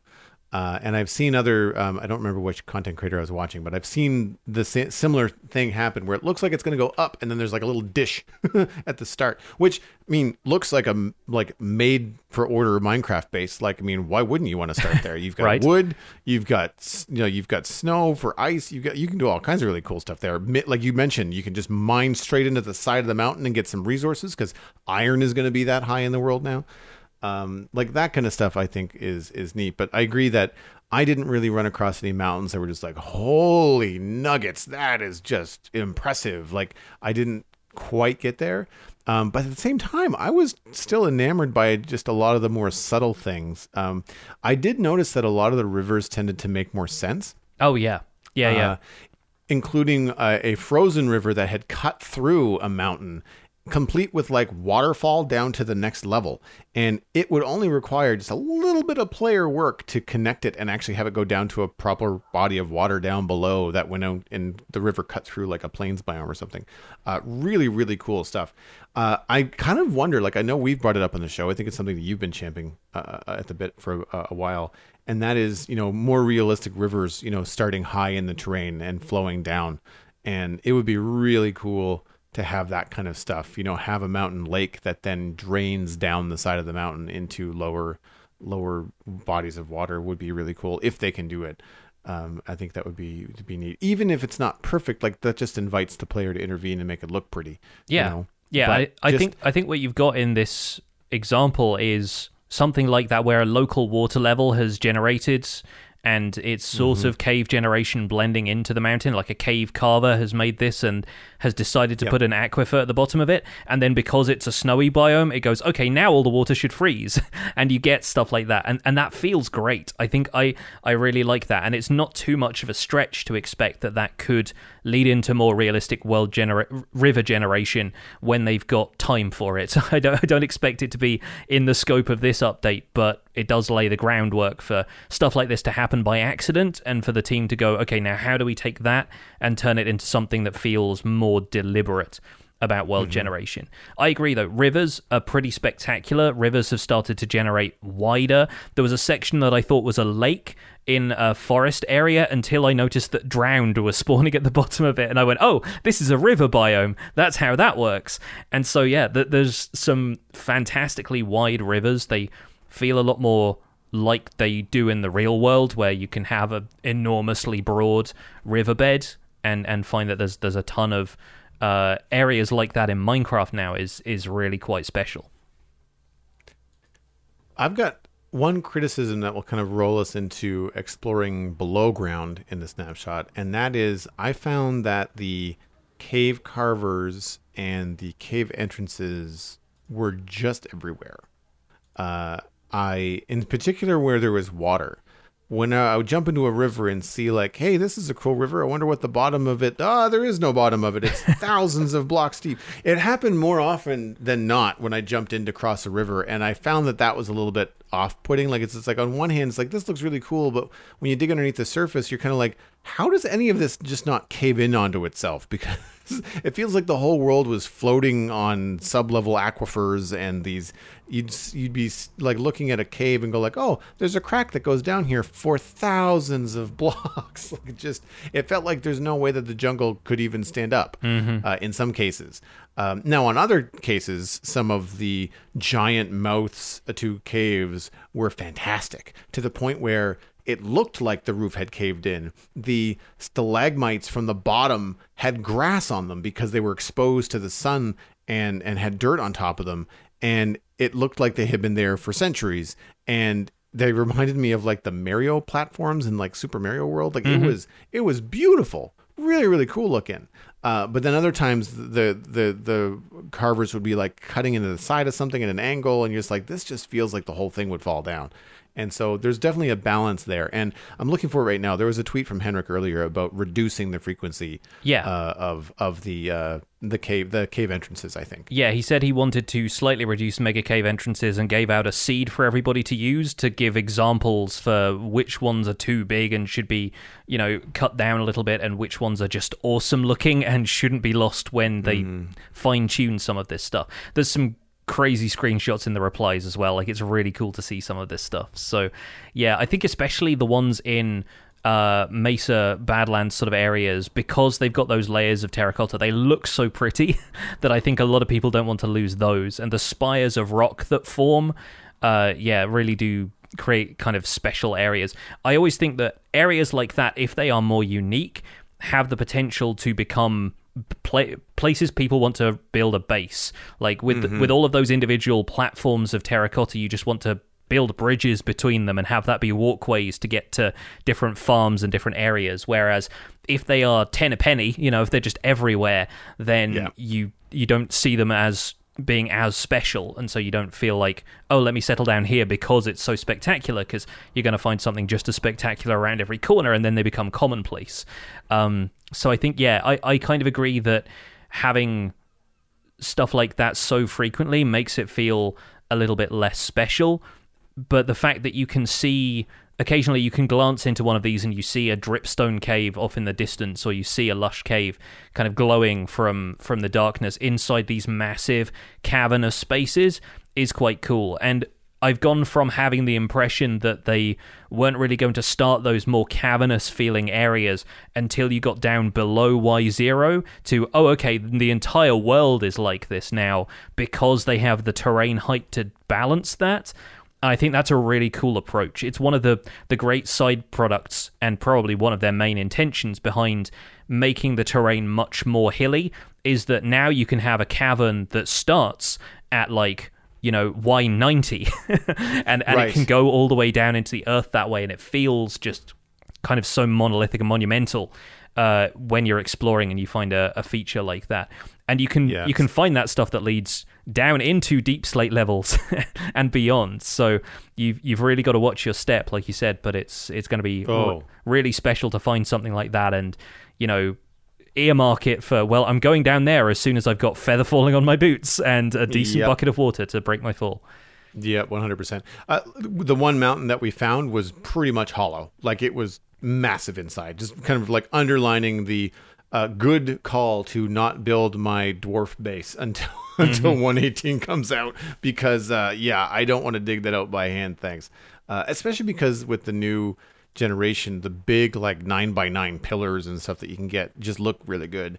Uh, and it would take a long time to do that by hand. Um, and I like, and of course, like you, then you have the randomness of things that happen with terrain generation that you can, you have to be really good at it to avoid patterns as a human, you know. So to have you know uh, these kind of things happen more natural is, is is very very cool. I found that the medium sized ones were the ones that were everywhere. The giant like cave mouth things were uh I think I only saw two but but the the medium sized ones were everywhere Yeah. um m- moving on to getting below ground because I know this is something that you have a lot of experience with doing a number of of snapshot survival videos on on going underground in into deep slate worlds and stuff like that what was your experience with this snapshot compared to the other snapshots before the the caves and cliffs split I mean, honestly, there wasn't much of a change in terms of the underground landscape. Like I, I found it more or less the same way that I'd found it previously. You know, I either find a a surface cave that takes me down into deep slate layers. I, you know, dig through a wall in an aquifer, and it turns out there is a cave beyond that. There are a few different entrances that I found, but I think in terms of the caverns and so forth, the only real change is now they have these biome layers in them. Um, and so I didn't see much change in ore generation. It wasn't super noticeable. It is nice to be able to run around with just a handful of torches and be able to mob proof stuff faster, which we'll we'll get to again in a second. But I didn't see a huge amount of change there beyond there is now a chance to run into a lush or a dripstone cave or occasional quirks of terrain generation like the sand layer that I mentioned earlier. So yeah, I, I didn't find there being a whole lot of difference with the cavern layer for me. Uh, how about you? I I haven't spent that much time doing it. Uh, I went down looking. Uh, I think in one of my snapshot streams, but like it just it didn't perform well, so I didn't return to it. Um, but this one, sorry, the, when I say that, I mean the ones in the spring before the split. But this one, we were exploring and walking through lush caves, and I was happily hopping from clay pool to clay pool, and I kind of said, hmm, "I wonder how deep we are," and I hit the F three screen. We were at Y 0 I had no idea. Yeah. I hadn't mined through a single block. And most of what I was walking through was 20 block ceilings. Like it was just massive. Uh, and I thoroughly enjoyed the experience. Like we had to fight mobs around every corner. Uh, I had to, uh, I was mining resources because I was gradually getting iron to get myself better gear so skeletons weren't so much of a threat. Like it wasn't like I just ran straight down, it was more of a stroll. But without paying any attention whatsoever, all of a sudden I was at Y Y zero. I much preferred the ooh look at that ooh look at that experience to mining a staircase from 63 down to s- 11 like it was a much more um, pleasant experience and uh, i i really liked the gradual uh, all of a sudden you're like oh wait a minute that's deep slate I must be at like the part on the bottom of the ground. I wonder how far this goes. Well, therein lies the oh holy crap of like it goes really far. And in some places, I felt like the underground was more random than the overworld. The overworld had a nice kind of roll to it in a lot of ways. I shouldn't say overworld, above ground. The surface, But below, yeah. yeah, the surface. Below ground, uh, I did find there was a lot of like I don't want to say. It sounds like a horrible way to say it, but like janky holes. Mm-hmm. Like it, it, it didn't make sense. Like all of a sudden there was just this like four by eight by twelve kind of star shaped thing that went down sixty blocks, and you're just like, that's neat that it can do that, but I'm not sure how good of an experience this would be if I hadn't seen that before before I walked over the edge. Mm-hmm. And you know, it was fun to punch a zombie into it, but I'm glad I didn't go in. Yeah. And and I felt like that was happening a lot where like, oh, this is cool. And the next thing I'd know, I would walk off something that was like 12 blocks vertical drop. I wouldn't die, but now I'm just like, well, now I got to get out of here. Like it just it didn't feel good. Uh, and so I found like some of the holes were a little bit too often. Um, whereas I much more enjoyed the um, cheese cave and I guess it's the spaghetti caves are the big ones. Mm-hmm. Noodle caves are the little little ones, right? I, I guess so. I'm, I'm not sure what the distinction really is between the two. I think of spaghetti and noodles as the same thing. So Me too. I think it's a terrible way to describe them, but they one of them is big and the other one is very very small, like claustrophobic small. Mm. And I don't like those ones. Those ones are just like nope, they're not interesting to me. They're dead ends most of the time. I I don't really find them that appealing to explore because you're just kind of bonking your head all the time and like I just didn't feel like that was the way to go. So I didn't I would see one and be like, "Meh, I'll just keep on going down this big hole that I don't have to mine anything out of." um, and I, I liked the experience of getting into the deep slate and and I found that um, it just feels like a better transition because they've got more room to do that transition. Like it's not transitioning over like in the current caves and cliffs it's like in 117.1 it's like six blocks or seven blocks or something and all of a sudden you've got blobs of deep slate. Whereas with this you'd start to see tuff and deep slate and iron and kind of like speckled around and then you'd be into full deep slate it felt like much more of a natural transition. Uh but holy heck is it dark. Yeah, like uh spoiled by playing optifine on stream and holding a torch in your offhand so you can see where you're going and soak in the viewers. Uh there would be lots of times i'm just kind of like i got shot and i've got no idea where that came from because i can't see more than three blocks in front of me. 20 blocks so it- above you usually, which is yeah the, the problem. yeah. Yeah i think is that how i died? I don't remember whether i fell or whether i think i fell or whether a creeper got me. But there was definitely some moments where you heard that telltale sound of the creeper taking damage hmm from falling because it's walking towards you. Yeah. but then you like you look around it's like well it didn't it's not coming after me. So it obviously landed on one of those other ledges that it's like farther below or it it, it found its own hole you know and you're just like all right well Mm-hmm. you're fine. But like that kind of stuff happened a lot that happened a lot Yeah. uh, in I- the deeper parts I feel like the problem is, you know, the the reason people avoid caving in ravines in current Minecraft generation is that creepers can spawn on those higher ledges and drop down on you. Now everything is a ravine, so I think that's Yeah. that's going to be a bit of a, a fun, especially for the hardcore players. That's going to be pretty pretty special. But yeah, I think a lot of it a lot of our approach to traversing caves is going to change. And lately, I've been doing a lot of climbing and and practicing climbing around using water and water buckets, and not just for safe drops, but also for getting back up to areas that I've uh, I know I want to go back up to. And I find that traversing using any kind of like water not not even like water elevator, not like bubble column, but just making sure that there is a bucket of water placed against the side of an area that I need to climb back up to is a pretty safe bet that I'll be able to make it back up there. And, and yeah, I can grab more water sources from the nearest aquifer or cave water source or or whatever. And I think that's a skill that a lot of people are going to have to adopt fairly soon because of how difficult it is to traverse vertical height in Minecraft compared to how easy it is to travel horizontally. I mean, it makes sense. Gravity is involved, but I think unless you're bringing a whole stack of scaffolding blocks with you when you go caving, I think navigation is going to be a problem vertically in a way that it hasn't been before. Yeah, There was definitely areas where I was just like, I don't, I just don't want to bother. Like I just, I was near the end of the stream, and it's like this is a sixty block vertical sheer Yeah. ravine that starts at Y zero and goes down. I don't know how far. and ends in a lava lake, probably. yeah, yeah. There Uh-huh. was lava around, not in predictable ways, and you're just like, I, this just doesn't look like if I fall down there, I'm either gonna die or I just don't want to climb back up. Like it just, it doesn't seem like it's going to be worth the effort. And I think part of it was because we could sort of see with the lava, and you're just like, oh, it's more deep slate, right? So you're just like, so there's not a dripstone cave, right? So you're just like, well, I'm exploring here to see the new stuff, and I'm looking over the edge, like I don't see any new stuff. It just looks like dark, you know. So that part of it felt like it could use some work, um, but dark is where also danger lies. Uh, how did you find exploring with the light levels now? Yeah, let's move on to this, and we probably need to wrap up soon because we are going kind of long here. I am heavily in favor of the changes to mob spawning light levels.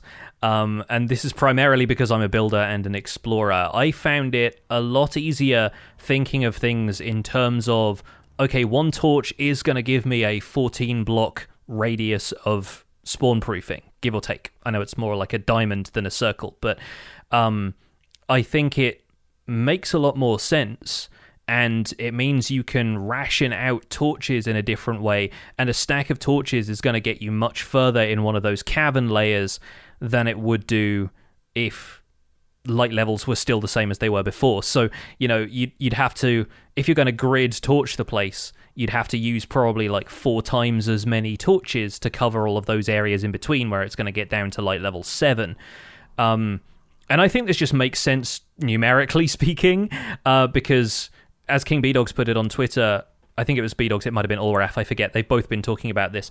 Um, if you have to open the F3 screen and look at the debug information to determine whether or not something would be spawning there, that feels like bad gameplay. and this is something that I feel like people haven't really questioned about Minecraft for a long time because they thought, well, this is just the hard coded rule that we've been dealing with for 10 years is that light level 7 is the you know the the extent below which mobs start to spawn mostly. There are some exceptions. But um i think now people have started to question why is that? And and i think it's it's quite a smart move. There are a few potential issues with it but i think they are far outweighed by the benefits and not just for exploring using light and the fact that you know you reach a lava pool and there isn't a huge amount of danger around that because the light extends you know 15 blocks from the surface of the lava and that you know you haven't got a creeper spawning right there that's going to propel you into the the lava lake.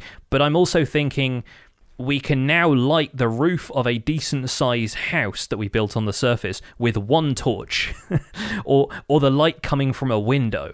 And we don't have to worry too much about compromising builds on the overworld based on how well we can light them to prevent mob spawning.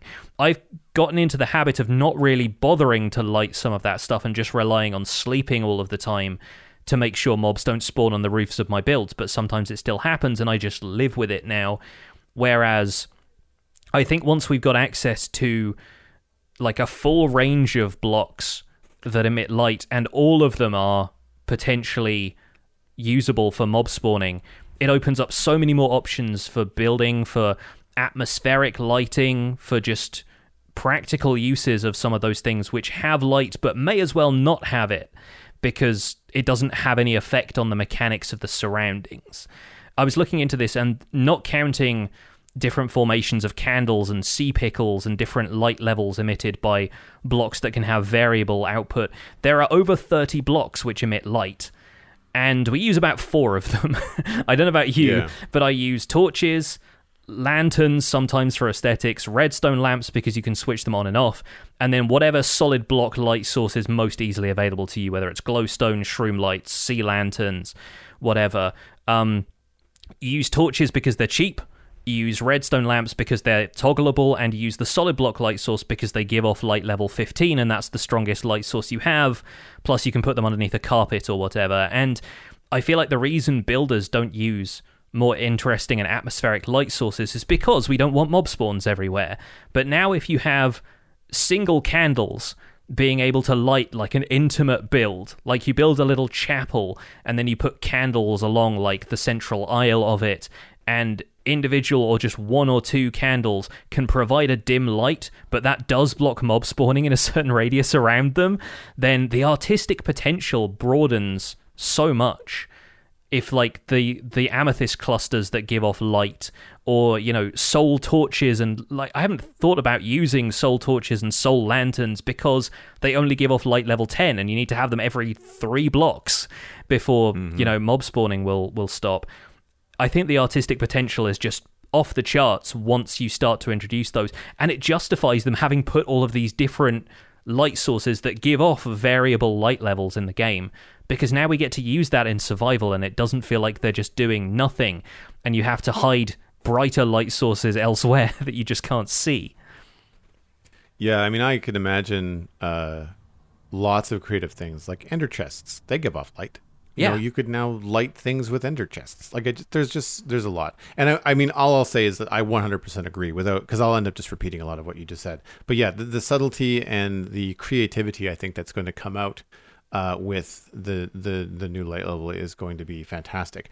I am surprised that we didn't talk about this before. Uh, I know we had a lot of email about different things that you could have, like a sticky flame arrow or a uh, super torch or whatever it is that we were trying to come up with that would help uh, deal with the mob fest that was going to happen in the uh, darker caves. Overcomplicating think, it the whole time.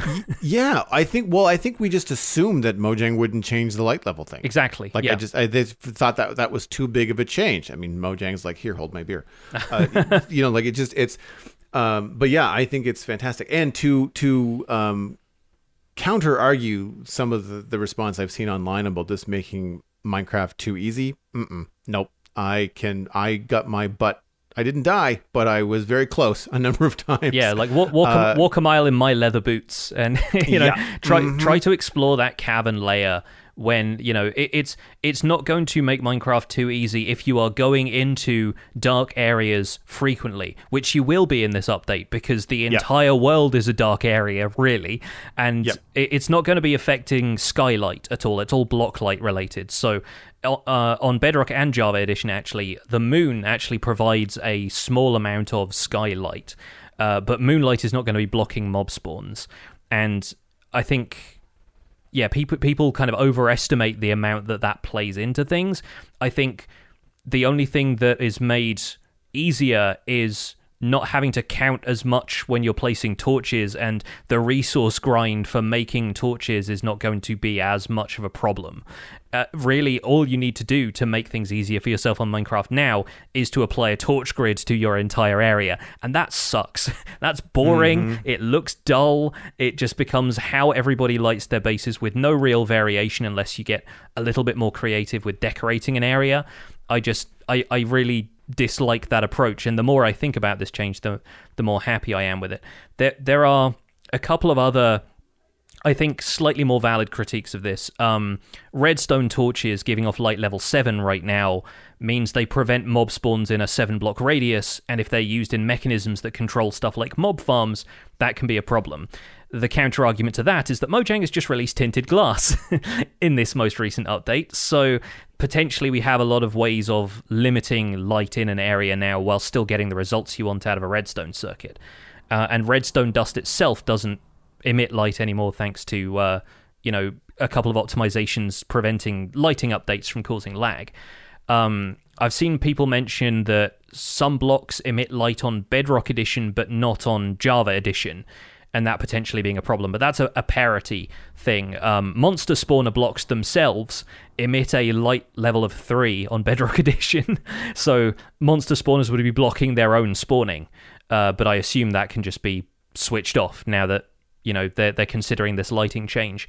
Uh, Blue Ice is another example that gives off a light level of I think five or six for no real reason in Bedrock Edition, and it doesn't do it on Java.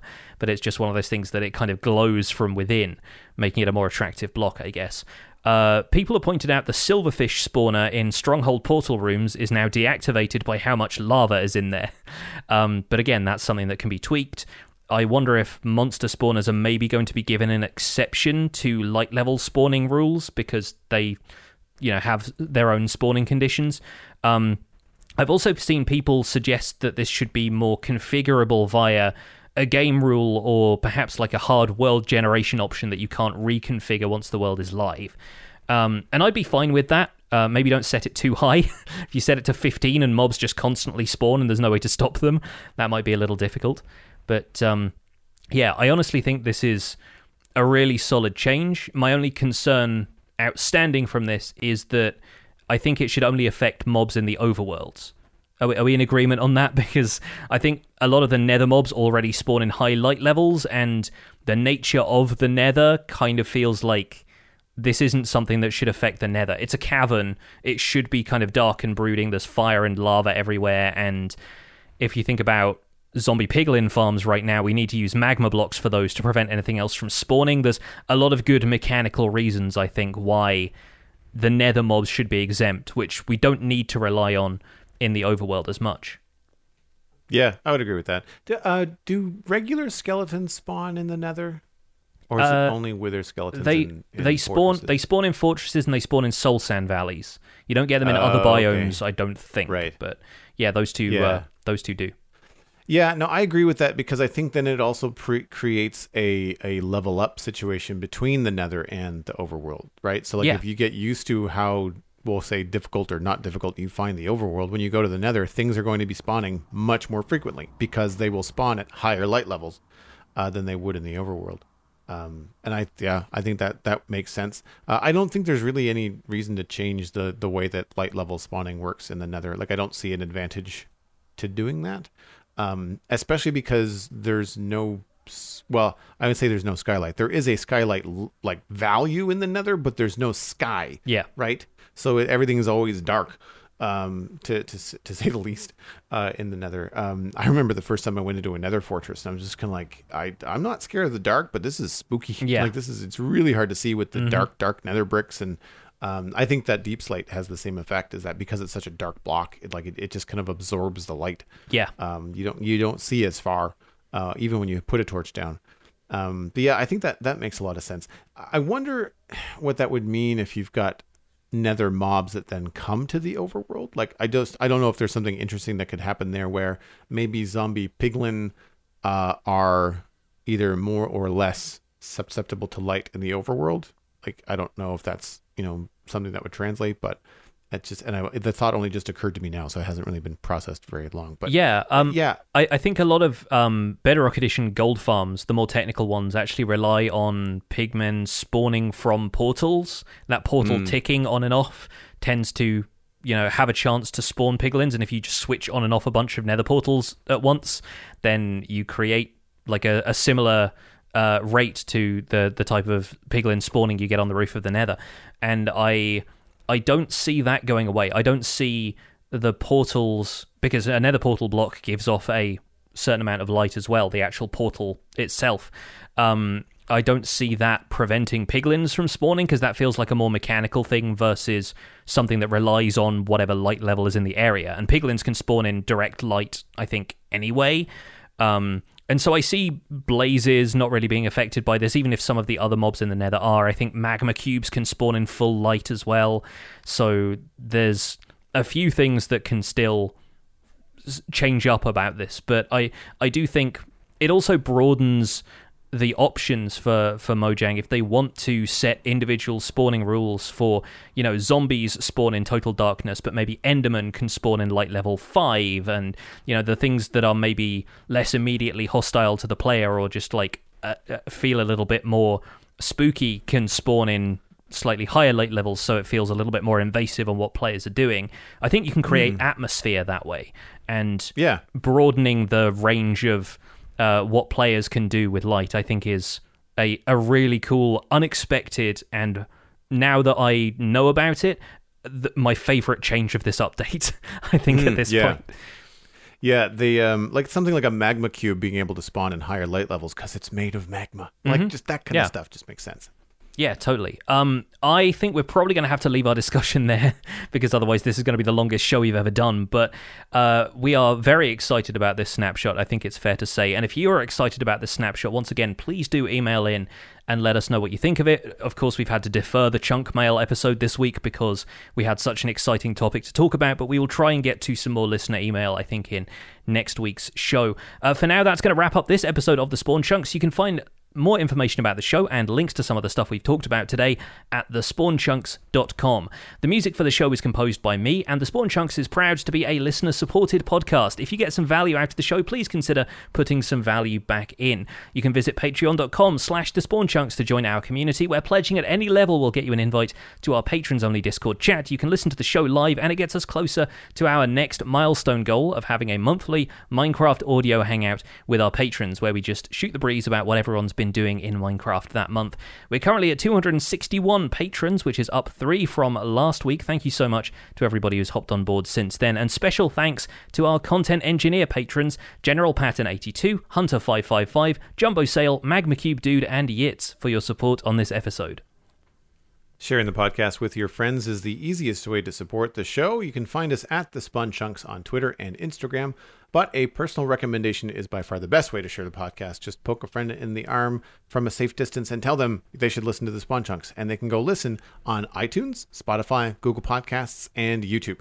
You can email the show at spawnchunkmail at gmail.com. Please keep them short. Please keep them on point, And uh, use the subject line and let us know what you're going to write in about. And that email address again is spawnchunkmail at gmail.com. The RSS feed is linked on the spawnchunks.com, and the Patreon only RSS feed is on the Patreon page. That's where you can listen to the render distance, the extended version of the podcast. My name is Jonny, but online I go by Pixlriffs. You can find most of what I do at youtube.com slash pixlriffs, where I have two series called the Empire's SMP and the Hardcore Survival Guide. You might see a couple of other videos popping up here and there on these experimental snapshots and maybe diving back into Minecraft RTX pretty soon as well. I also stream three days a week on Twitch where I do behind the scenes work for all this and more, and I'm the voice of the unofficial Hermitcraft recap, which you can find through a quick YouTube search. Aside from that, I'm at Pixlriffs on both Twitter and Instagram. Joel, where can people find you online? Everything I'm doing online, including my illustration and design portfolio, is at joelduggan.com. You can listen to my other podcast, The Sigil Cafe, at thesigilcafe.com. This past week, Luke and I talked about the season finale of Loki, as well as some of the new games we picked up on the Steam Summer Sale. You can follow me at Joel Duggan on social media, and of course, Joel Duggan on Twitch, where I am building 117 farms right now in uh, the, the Citadel realm, and looking forward to doing some more artwork online. Thanks for visiting the Spawn Chunks. The world outside is infinite, and does it seem taller to you?